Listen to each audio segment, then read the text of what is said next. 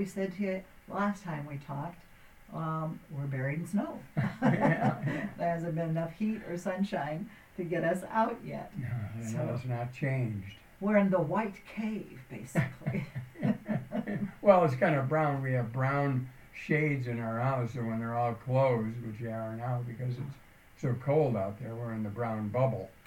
yeah, I don't like that part of it, that we keep the shades down. But we do it because, for obvious reasons, it keeps the house warmer. Yeah. But then I feel like I'm just, woo, I'm just really shut in. Yeah, when we go in the kitchen, you can see out the window. Yeah, yeah, it's really bright up that way. yeah, right. right yeah. Well, we pray that you're all having a great day. We are, even though Yeah. we're shut in.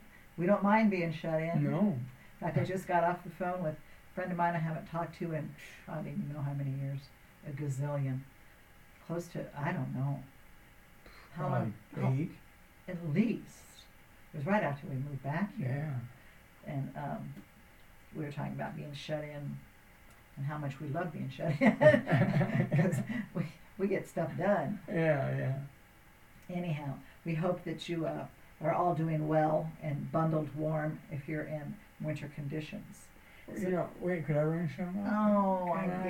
guess. I think it's interesting that God is putting on your heart to call people that were important in your life that you haven't talked to in a long time. And God is using you. Uh, who knows what that's leading to? Uh, no, it does make me wonder. Am I going to die? Are. oh, well, that's true. She just got a diagnosis of cancer. So You know, but no, I, I wasn't necessarily thinking about people dying. I was thinking maybe God was using you to bring Jesus into their life or something. possibly. I hope that's what I'm doing. Yeah. Yeah. You're And I'm- listening to God. And I'm letting them know that I called you because the Lord told me to. I mean, I had to search for their phone number. I, it was funny. Anyway, it's, it's all good. I have a list of people that he's been telling telling me to contact. So. Well, I just think it's interesting because, you know, God uses us in, in so many different ways. You know, and we can think, get to a point where we think, well, I'm too old or too infirm or anything to do anything for the Lord. It's like Georgia Mama, our Georgia Mama. Yeah. She, uh, you know, has been in ministry many, many years, and now she she texts people. Yeah. You know, and that's her ministry, Yeah. and and is diligent and texts so many people. We stayed with her, and just blew my mind how she just spends hours and hours and hours texting people She's very faithful to it every day. And every day, You know, and uh, I text her back and forth a lot, and you do too. I know, and you know, it's interesting the ministries God will bring up in our lives. You know, we we can never think God never puts anybody on a shelf. I think He uses us all. That's a great thing to say. I appreciate that. I don't need to be on a shelf right No, now. No, no. I mean, He there might be an elf on a shelf, but there's no saints on a shelf. Oh no way. No, He uses us. And I did need to make that call so I could minister to her since she got a recent diagnosis of cancer. So Amen. Who knows where it will lead? I don't know. Where's this going to lead? I don't know. it's going to lead into Luke. so we are going to uh, look at the book of Luke today and uh, look into that. And then, of course, as always, we'll do a song. And Robert's going to read a bit from his book and all that fun stuff. It's pretty, you know, if you listen to us often enough, you know there's a. Uh, Uh, uh, uh, uh. Rosalie's making hand gestures. She's speaking Italian to you right now. oh, they can't see me. they can't see the hand gestures. They can't hear you it. know. Yeah. But it is interesting that how people listen to this podcast. Uh, there are people come in all the time who go back and listen to old episodes. It's, it, it's constant. People come in, they listen to the new episode, and then they also listen to older episodes. They'll probably go back to check to see if we're as crazy then as we are now. Or listening to maybe they're just tuning in for the first time and they hear chapter 28 or something of the book and they go, oh, wow, I'm going to go back and start Ooh, find chapter one and all this, yeah. you know. And so that So is here interesting. Here we We're going are. to go into Luke. And I don't know about other people, but God seems to do this to me regularly. He'll get me stuck in something in, in the Bible. And I'll just read it over and over. Like I've been reading the a chapter out of the book of Proverbs every day for years. I don't even know how many years, you know. And and he sometimes gets you caught in something like I've been caught in Luke six, oh probably for at least a year, and uh, it, it's it's embedded in my mind, you know, and this is something that's out of Luke 6, Luke 6, um, 27 to 30. You know, in, in the beginning of, of this chapter, you, you know, it's the Sermon on, on the Plain, as it's called. You know, he starts out this, this section basically saying you're blessed when you've lost it all and all this. And he goes telling people different ways that we're blessed. We're blessed when this happens, we're blessed when this happens and then there's trouble ahead if this happens, and there's trouble ahead when this happens. But then he gets to a point there in 37 where he says, To you who are ready for the truth. Mm-hmm. You know, and this is it. See, Jesus taught in, in, in different ways. Like he taught to the multitudes and he used parables, always used parables and stories. And then he narrowed it down, you know, to the disciples, and he, spoke to the disciples, and there are places where they'd ask him a question, he'd say, Well, to those outside, it's just in stories, but to you, it's been given to understand. And then he further narrows it down to the 12, you know, the 12 apostles. And he talks to them even more about things like his death and his coming resurrection and everything, although they never seem to get the, the picture he did teach them about it. Yeah. And then he narrows it down even further to the inner three, you know, uh, Peter, John, and his brother James. And they go up on the Mount of Transfiguration and actually see him glorified in this life. Mm-hmm. You know, and then there are certain places where he gives teachings just to those three. And so you know, he talks in different ways and teaches in different ways to different groups of people while he ministered here on earth. And at this point, he is saying, To you who are ready for the truth, I say this love your enemies. Let them bring out the best in you, not the worst. When someone gives you a hard time, respond with the supple moves of prayer for that person. If someone slaps you in the face, Stand there and take it. If someone grabs your shirt, gift wrap your best coat and make a present of it. If someone takes unfair advantage of you, use the occasion to practice the servant life. No more payback. Live generously. You know, and that is such a, a, a deep, deep thing in God's economy, God's world, God's life for us, mm-hmm. is to see ourselves as people who will take it. You know, like you slap me in the face, I'm going to turn my other cheek. You know, if you you sin against me, how many times should I forgive you? Seven times? No, seventy times 7 mm-hmm. You know, if someone takes something from you, don't ask for it back. That's how it's translated in in uh, the King James and in the New King James, if someone steals from you, don't ask for it back. Here, if someone steals your shirt, give them your coat. What if they steal your house? If they steal your house, just don't let them, you know, that's, that's it. That's it. Yeah, I'm going to go quickly and, and just quickly go through Okay. that story, why I said that. Because we had sold a home to some young kids on contract and they defaulted. And well, no, they didn't default. They had not made payments, and we. I kept saying we need to get that house back. And he kept saying, Rob kept saying, no, we're not supposed to ask back from people who steal you. And I said, God wasn't talking about a house. but thankfully, I have a very strong husband, walking strong in the Lord, and we did did not take any action, as he said. And then uh, pretty soon one of the neighbors there, because we were in a totally different state now by this time, one of the neighbors called and said, oh, they're not even there. There's no tire marks going into their house, nothing. So at that point, we were able to get the house back without anybody being troubled. We didn't even ask for it back. We just got it back. We got it back, and we actually sold it for more much more. much more. And actual money, not just promises. yeah, yeah. So the obedience, I guess I said all that just to say obeying God is what we need to do. Amen. Mm-hmm. Amen. You know, and this is this is a teaching that's that's hard to ingest and hard to live. You know, it, it goes against human nature. That you know, if someone takes something from you, give them something else. You know, if someone ta- you know puts you down to just stand there and take it. No more payback. No more tit for tat. Yeah, that's what my Bible says. No more tit for tat. Yeah, you know, and uh,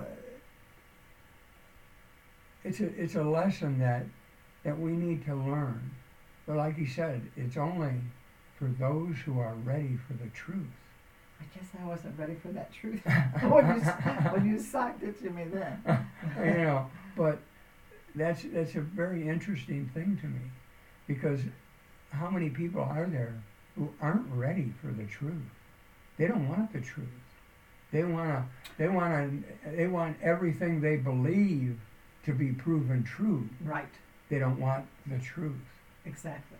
You know, and And we see that today in the political arena. I'm not going to go into it. no, no. I'm just going to say that. so- well, we see- it in the church. oh, absolutely. you know that, that people have made up their own uh, ways of doing things and uh, you know how many churches we've been in and, and you hear about they go oh we do everything the bible way. And then you look at what they're doing and none of it's in the bible. And it's like wait a minute. None of that's in the bible. You know but we do everything the bible way. And you know it's not that they're trying to be terrible. They just aren't ready for the truth. Yeah. you know, and they read the read the Bible and don't see the truth. You know, Because they're more comfortable, they don't have to live the truth if they don't know the truth. that's true. That's true. Yeah. You know, and it comes down to uh, a matter of implementing what God tells us and implementing what what He shows us in His Word. Because if we just see it and don't do it, what good is it? You know, what good is it? And he, he goes on in in uh, Luke, further on in Luke, uh, he talks about this, and 46. 46, starting at verse 46. He says, Why are you so polite with me? Always saying, Yes, sir, that's right, sir, but never doing a thing I tell you. These words I speak to you are not mere additions to your life, homeowner improvements to your standard of living. They are foundation words, words to build a life on. And you know, that goes for everything he's talking about uh, the way we live, how we interact with others, you know. And then he goes on, he says, if you work the words into your life, you're like a smart carpenter who dug deep and laid the foundation of his house on bedrock.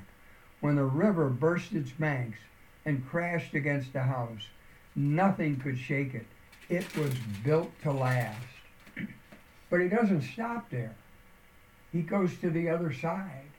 He said, But if you just take my use my words in Bible studies and don't work them into your life, you're like a dumb carpenter who built a house but skipped the foundation.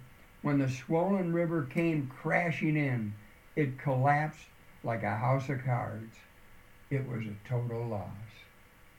You know, I, I had a, a kind of a revelation, you might say, recently about if, if our life or anything, if an organization, if a church, if a country, if anything collapses like a house of cards when it comes under pressure, it was nothing but a house of cards to begin with. Right. It wasn't built on a firm That's foundation. right. You know, and and we look at this. He, he, he, to me, the way it's it's stated here in the message, if you just use my words in Bible studies, he's not talking to you know people who are out carousing in bars and running around and not looking at what he's saying. Mhm. He's talking about people who are in Bible studies, using his words, but not implementing his words. Yes. But yet again, I was struck recently by a person who whose mother would beat him up with the word. That's true. So, you know, it's Yeah. We have to be careful how we use the word. Well, yeah, if we use it to beat somebody up, if we use it to as some kind of weapon, that's that's a perversion. Yes. That's for sure. You know, but it's an analogy, or it would be like, you know, if, if somebody gave you a brand new car, and it's sitting out in the driveway, you know, you got it. It's your car. It's right there. But oh, I'm not going to use it. Never use it. You might as well not even have it. Mhm. I mean, what good is it? I mean, it's just sitting there, you know. And so it's the same with with the Word of God. We get the Word of God, and we get it in us, but if we don't use it, if we don't implement it, what good is it doing us? Amen. You know, what good is it doing us? And that's what I got for today. Thank you. I think that's uh, very appropriate and very true. Praise God. Amen. Hope somebody got something out of it somewhere, somehow. Amen.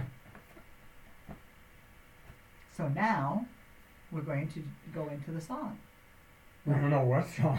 We have not picked that song. oh, this is funny. it's going to be a song, though. There will be a song. There will be. We're not wrong. It'll be a song. Yeah. We don't know which song know which at the moment. At the moment, but we will soon. So enjoy this song. Enjoy the pause while we look for the song.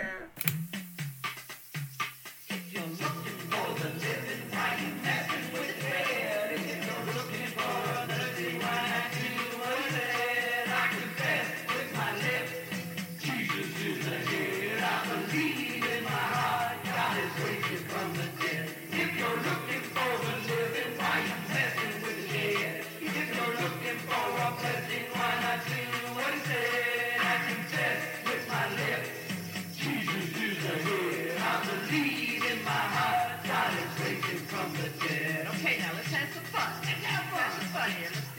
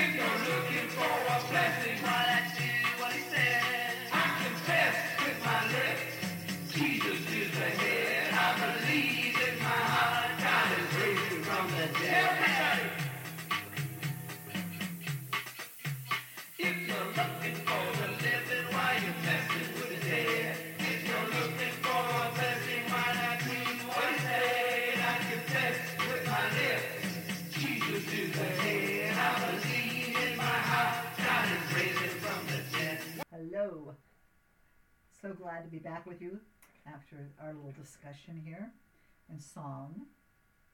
Hope you enjoyed the song. And it is so right on, always in our lives. Right on. do what he said to do.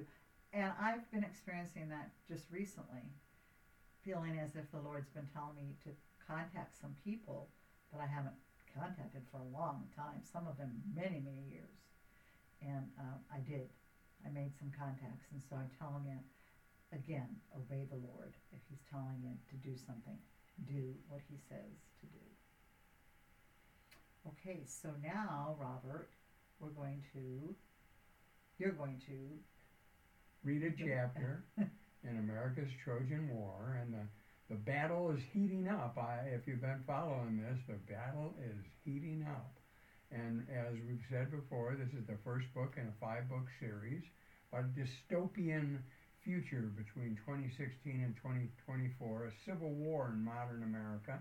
And you can pick this book up at uh, Amazon.com. Just in the search line, put in America's Trojan War, Dr. Robert Owens.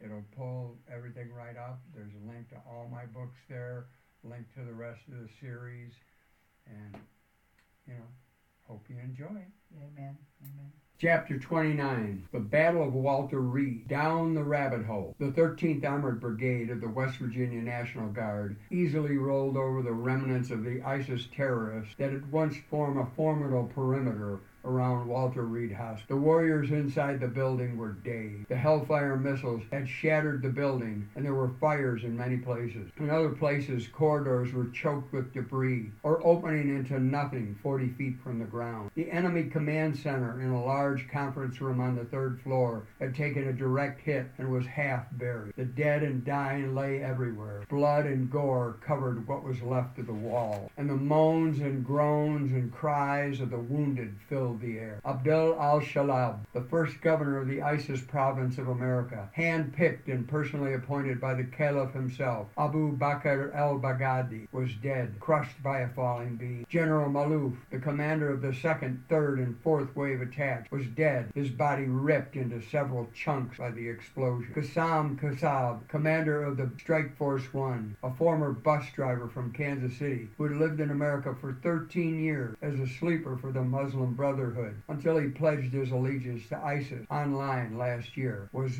dead with his skull smashed by a flying brick. Surveying the scene of destruction and immediately grasping the new situation caused by the death of all these leaders, Adam Kahib, second in command of Strike Force 1, stepped up and took command of the situation. Seeing the row of communication stations were largely untouched by the explosion and the subsequent collapse of part of the roof, Adan moved forward with the details he had long known of the final act of this American passion play. Halim, command the guards to kill all the patients and tell those guarding the unbeliever whores to send about 50 who have had their treatments out to the Crusaders so they will know what we think of them and their polluted country. Yes, sir, Halim said as he began transmitting the orders. In Colonel Johnson's Humvee, which was rolling onto the hospital property behind the wall of armor that was the 13th Brigade, Sergeant Hubbs, who was in the back seat monitoring the enemy enemy communications in the building and spoke fluent Arabic, said, Colonel, the leader of the terrorists has just ordered the execution of all the patients. Said something about sending a bunch of whores in our direction. Though he didn't know what whores was code for, Colonel Johnson knew what executing patients was all about. They were all either wounded active duty soldiers or vets. He was not about to stand by while these heroes died at the hands of enemies who never should have been allowed in this country to begin. Sergeant Hubbs,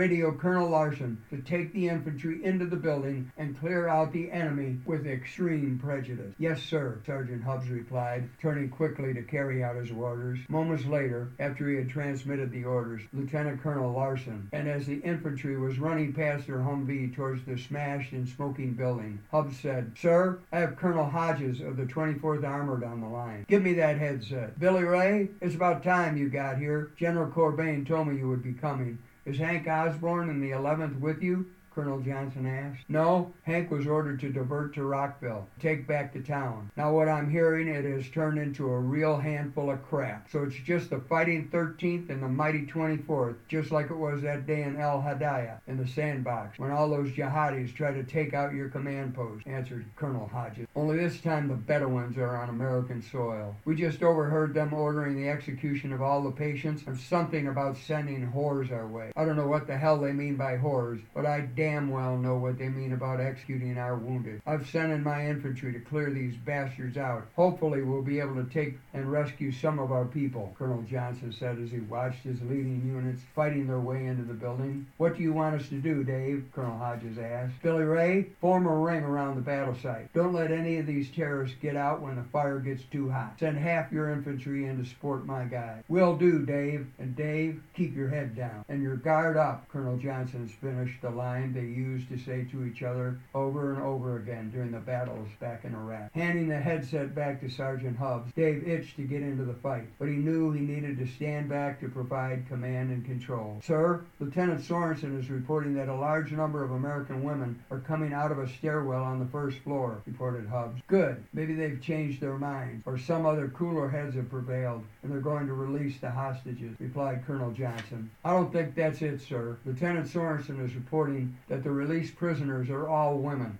They're mostly naked and in bad shape, said Hub. Now Lieutenant Sorensen reports he's sending the women to the rear and pressing the fight to clear the first floor. Waiting until the women were clear, both the terrorists and the Americans observed a brief ceasefire, which was shattered by a resumption of fire by the terrorists. Several Americans who had carelessly left cover and dropped their guard while they were dealing with the wounded and shell-shocked women were killed or wounded in the first burst of fire from the enemy. Lieutenant George Sorensen, who was an officer on the Charlestown, West Virginia police force when he wasn't active with the Guard, had an abiding hatred for Islamist terrorists. During his last tour in Iraq, his two best friends, Billy Anderson and James Bubba Seek, were both killed. Bubba had been captured. They found his bleeding and partially dismembered body hanging from a lamppost. Seeing the battered and bruised bodies and the shame of humiliation and the tears of the women made his hatred rise to a blinding rage. Firing as he ran, he led his troops in a mad assault on the terrorist positions on the first floor. Jumping over fallen bodies and chairs, Sorensen ran directly into the guns of the enemy and miraculous wasn't hit. Men were falling all around him as he leapt over an improvised defensive wall of desks and tackled two jihadis at once. His M16 was empty, so he used it as a club. After he smacked one on the side of the head with a composite butt, he shoved the barrel into the other man's left eye. As his men poured over and around the wall of the desk, Sorensen went through the crowded bunch of defenders like a buzzsaw. First, with his pistol, he shot men in the head, chest, and anywhere he could until his gun was empty. Then he pulled his knife and began slicing and stabbing until there was no one left to kill. Picking up an M16 from the floor, a few magazines from a dead soldier, called behind him, Come on, man, let's get these bastards. And he started to his left, where the last group of terrorists on the first floor were holding out. Coming in behind, Sorensen's squad was able to cut them down, and in short order, the first floor was once again American territory. Looking around and seeing that he was the senior man standing, Lieutenant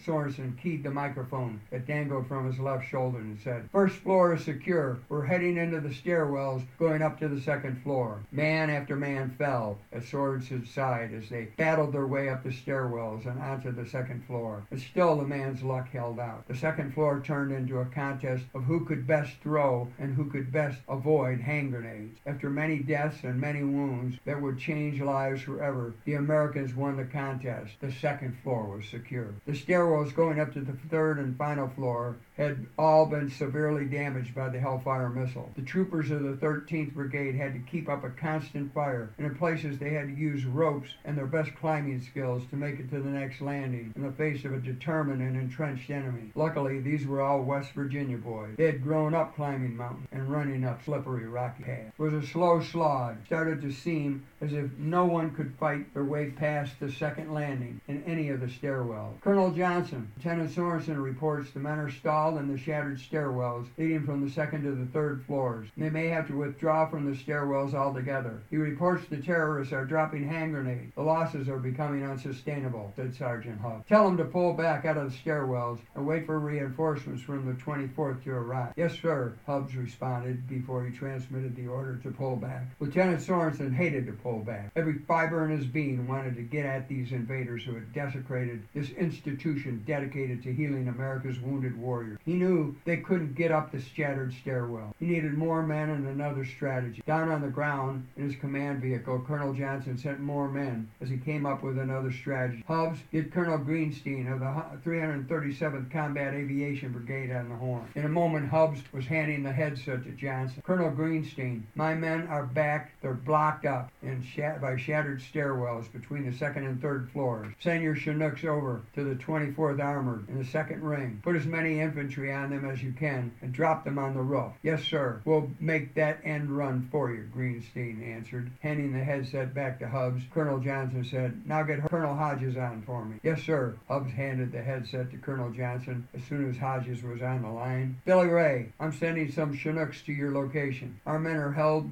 up by shattered stairwells. They can't get from the second to the third floor. Fill those Chinooks. They'll drop your men on the roof. Take the third floor and let's wind this thing up. You've got it, Dave. My men have been chopping at the bit to get in there and kill some of these no good terrorist scum. Soon the Chinooks were loading the men for the final assault, not knowing they would go up on the roof, only to go down the rabbit hole. Thank you, Robert. I hope you can all feel the earth trembling under the excitement of the book right now, because I sure can. And, and uh, be sure to tune in next week for more of it. Speaking of tuning in, uh, Robert's already told you how to purchase his books. We also want you to know if you want to contact us, please feel free to do so to let us know what you might need prayer for, what you would like to hear us talk about, or, or to schedule us to come and chit chat. You come and play music. Yes. That's right. We also want to let you know about a new venture Robert and I have started. It's called the Pair a Docs Shop. And what it is, is where you can purchase our artwork. So we ask you to go over to www. dot the pair, P-A-I-R, uh, docs shop dot com and look at our artwork and give us some feedback on that too. And you can also go to Facebook and just put in the Pair a Docs Shop, True. and it'll pull it up on Facebook or Instagram. Yeah.